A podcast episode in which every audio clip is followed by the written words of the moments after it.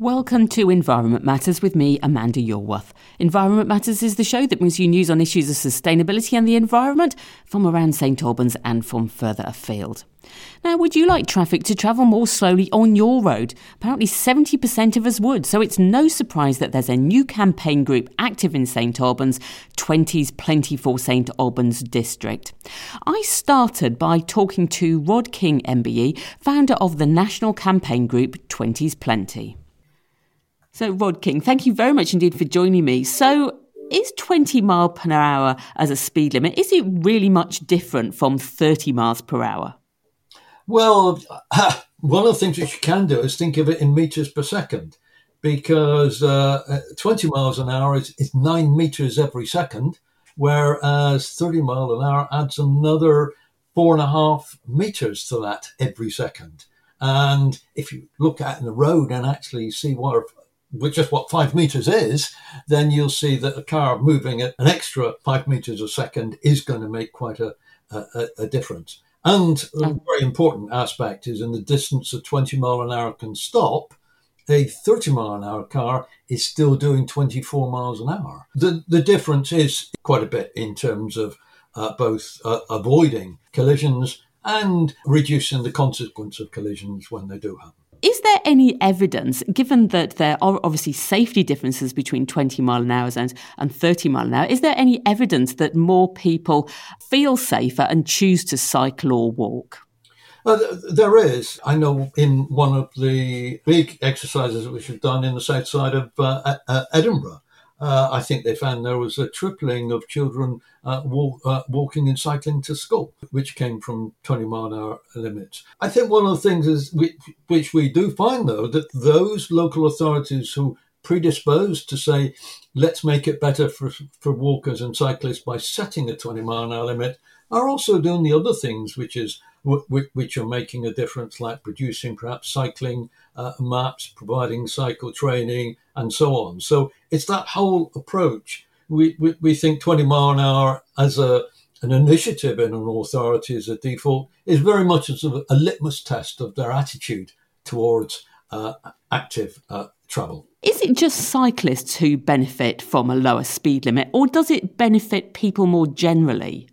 Oh, it's not just about cyclists. When we're walking, children, for example, there's been research done which says in not until uh, they get beyond primary school age can children be li- relied upon to uh, accurately assess the speed of vehicles which are traveling above 20 miles an hour. So children get a benefit, walkers get a big benefit just in the, the pace which there is on the road and the noise reduces by about half when you get a, a 20 mile an hour limit. The disabled uh, have benefits. And of course, we must remember that disability doesn't only, if you like, take the form of visible features such as being in a wheelchair, people who have hearing difficulties, who have sight difficulties, and people who are just slow, maybe the, the, the elderly. All of these people benefit from a 20 mile an hour limit. Indeed, we, we quite often say that for the elderly, the, the pace of traffic on their roads is so important because when an elderly person decides that the speed of the traffic is, is such that they don't want to travel to the shops every other day or every week walking down to the shops, then of course they become less, much less mobile and less active. So yes, slower uh, vehicles on our uh, roads makes a huge difference for everybody else who's using those roads. Okay. Now, so, you know, you, have sort of shown the benefits there, but isn't there a problem with enforcing 20 mile an hour limits? You know, one of the things that we often see is speed bumps, and they are not very popular. Are they a necessary part of lower speed limits? Well, let's start off with this this issue of enforcement and saying there's a problem with enforcement. Well, they don't seem to have a problem with it in Avon and Somerset, where in fact in 2018 the uh, police issued over 25,000 notices of intended prosecution on roads which had 20 mile hour limits. So really, the idea of uh, enforcement being difficult is really just in the hands of the police forces. Uh, Avon and Somerset don't find it difficult. Metropolitan Police don't find it difficult. West Midlands Police don't find it difficult. So it's it's really there to be done. And of course, when the police do uh, enforce it, even if they enforce it a little bit, they're actually sending a, a, a key message out to uh, motorists and the community that we are protecting the community by enforcing 20 mile an hour limits wherever they are. And, okay. and that's a very important message compared to, I know some police forces who say, well, generally we don't enforce 20 mile an hour limits. And those okay. people are actually uh, discouraging compliance and increasing non compliance on 20 mile an hour limits. Okay. Um, um, I was going to say, so um, Rod, you have mentioned uh, other places where 20 mile an hour zones uh, are now replacing 30 mile an hour zones. In Hertfordshire here, we haven't really seen that. I mean, are sort of city or town wide 20 mile an hour zones a relatively novel idea or are they quite tried and tested? It really first started in around about 2006 and now it is, has been rolled out or is being rolled out to nearly a third of the UK population. If I mention that Edinburgh, Glasgow, Leeds, Newcastle, Bath, Bristol, Oxford, Cambridge, to name but a few, I mean, there's Leicester, there's Nottingham as well. Uh, there's all of these places have got 20 mile an hour as a default.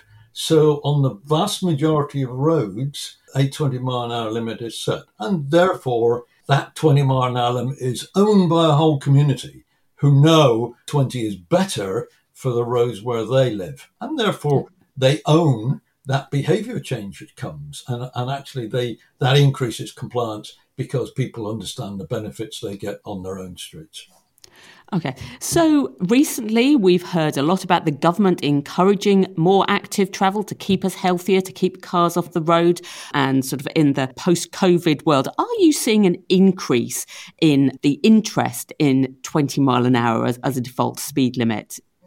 Indeed. This year we've had a, a number of new implementations. Some of the most recent were the London Boroughs of Westminster and also Kensington and Chelsea uh, we've had the whole of Wales has decided to set a default 20 mile an hour limit, and that had cross party support. And in February, there was a global meeting of road safety ministers, and uh, I think it was 130 of those uh, agreed to a paper which actually said that the default where motor uh, vehicles mixed with pedestrians and cyclists should be 30 kilometers per hour, which is equivalent to 20 mile an hour, unless there was dedicated provision for them, and a higher speed limit could be shown to be safe. So the whole world is moving towards 20 mile an hour as a default. And the presumption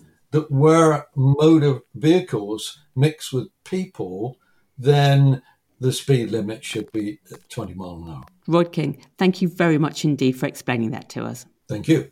I was talking there to Rod King of the national campaign group 20s Plenty. Next, I spoke to Colin Hodges of the new local campaign group 20s Plenty for St Albans District. Colin, thank you very much indeed for joining me. So, why have you started the 20s Plenty for St Albans District campaign now? That's a good question, Amanda. And the, the, the campaign was born out of a group of local residents coming together towards the end of the, the lockdown period. And the thought was that although the lockdown and COVID 19 had clearly inflicted many pains and damages across um, societies and communities, there had also been, in the middle of the reduced activity, a moment of calm when our streets were were less crowded than they they previously had been and we had seen a return to those streets of, of cyclists and pedestrians that we hadn't we hadn't experienced for for a very long time. And we thought wouldn't it be lovely if we could carry some of the the things that we learned from that lockdown period into the future? And we recognized or we, we came to understand that there was a national movement which Rod has spoken to you about in relation to 20 mile an hour becoming the the default speed limit across a growing number of towns in the UK. And we thought something such as that would have good resonance in a city such as St Albans. When we started the campaign, we quickly became aware that Herts County Council were consulting on an update to its speed management strategy at the moment, and that that consultation and the result of that would likely have a significant bearing on any proposition that we developed for St Albans towards a 20 mile an hour zone and therefore, we have focused the campaign at its early stage on trying to influence that consultation process to make it as friendly as possible towards accepting or at least being friendly towards a St Albans 20 mile an hour proposal. And just to clarify, Hertfordshire County Council is the authority that sets the, the speed limits for St Albans rather than St Albans District Council. Yes, that is correct. That isn't to say that propositions don't start in local communities such as St Albans, but the the transport department at Herts CC is the the department which ultimately will approve or not approve proposals for speed limit changes. Yes, listeners, if you know if you're familiar with St Albans, you know that there are some 20 mile an hour uh, limit zones in St Albans, isn't that enough? There are a number of 20 mile an hour limits in St Albans, but they are very, very small. They might exist outside a particular school, for example, which is super, but they are small and, and they're not joined up. And what we would like to have instead is a, a system whereby the default speed limit across the urban part of St Albans City was 20 miles an hour, so that everybody, whether one is a motorist, um, a pedestrian, or a cyclist, would understand that coming to St Albans meant that you would be entering a 20 mile an hour zone. It is simple to understand. It means that some motorists would choose to avoid driving through the town. It would also mean that some people would think that because cars were traveling more slowly, that would mean that a journey by bicycle would be friendlier, safer way of and, and probably quicker way of, of getting into town. So what we want to move away from is micro 20 mile an hour schemes to a 20 mile an hour proposal that covered the urban area of St Albans, such as exists, Amanda, in a growing number of towns and cities across the UK. Colin, you've mentioned that the speed management strategy, which um, Hertfordshire County Council is is currently looking at, that that will be crucial to dis- determining whether you could have this um, this big twenty mile an hour speed limit in St Albans. What changes would you like to see, just briefly, to that strategy to enable what you're talking about? What we would like to see is the strategy to look at propositions in terms of the benefits they can bring to urban areas and to communities. So, the benefits that will be well rehearsed elsewhere. So, safer streets, quieter streets, less polluted streets, encouraging more more active transport.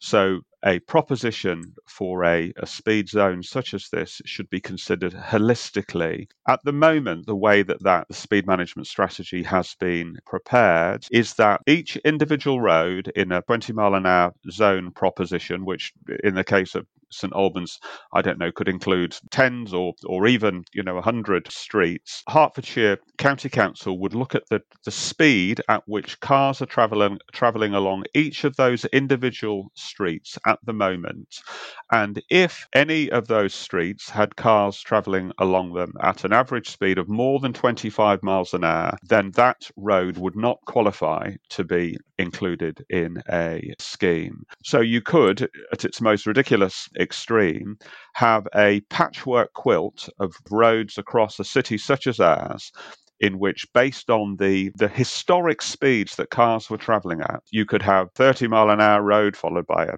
a 20 mile an hour road, back up to 30 for small stretch of street, back down to 20. Um, and it would be a nonsense for anybody to have to pick their way through a streetscape such as that. It would be confusing for motorists, it would be confusing for pedestrians and cyclists, and it would also be very, very expensive to introduce.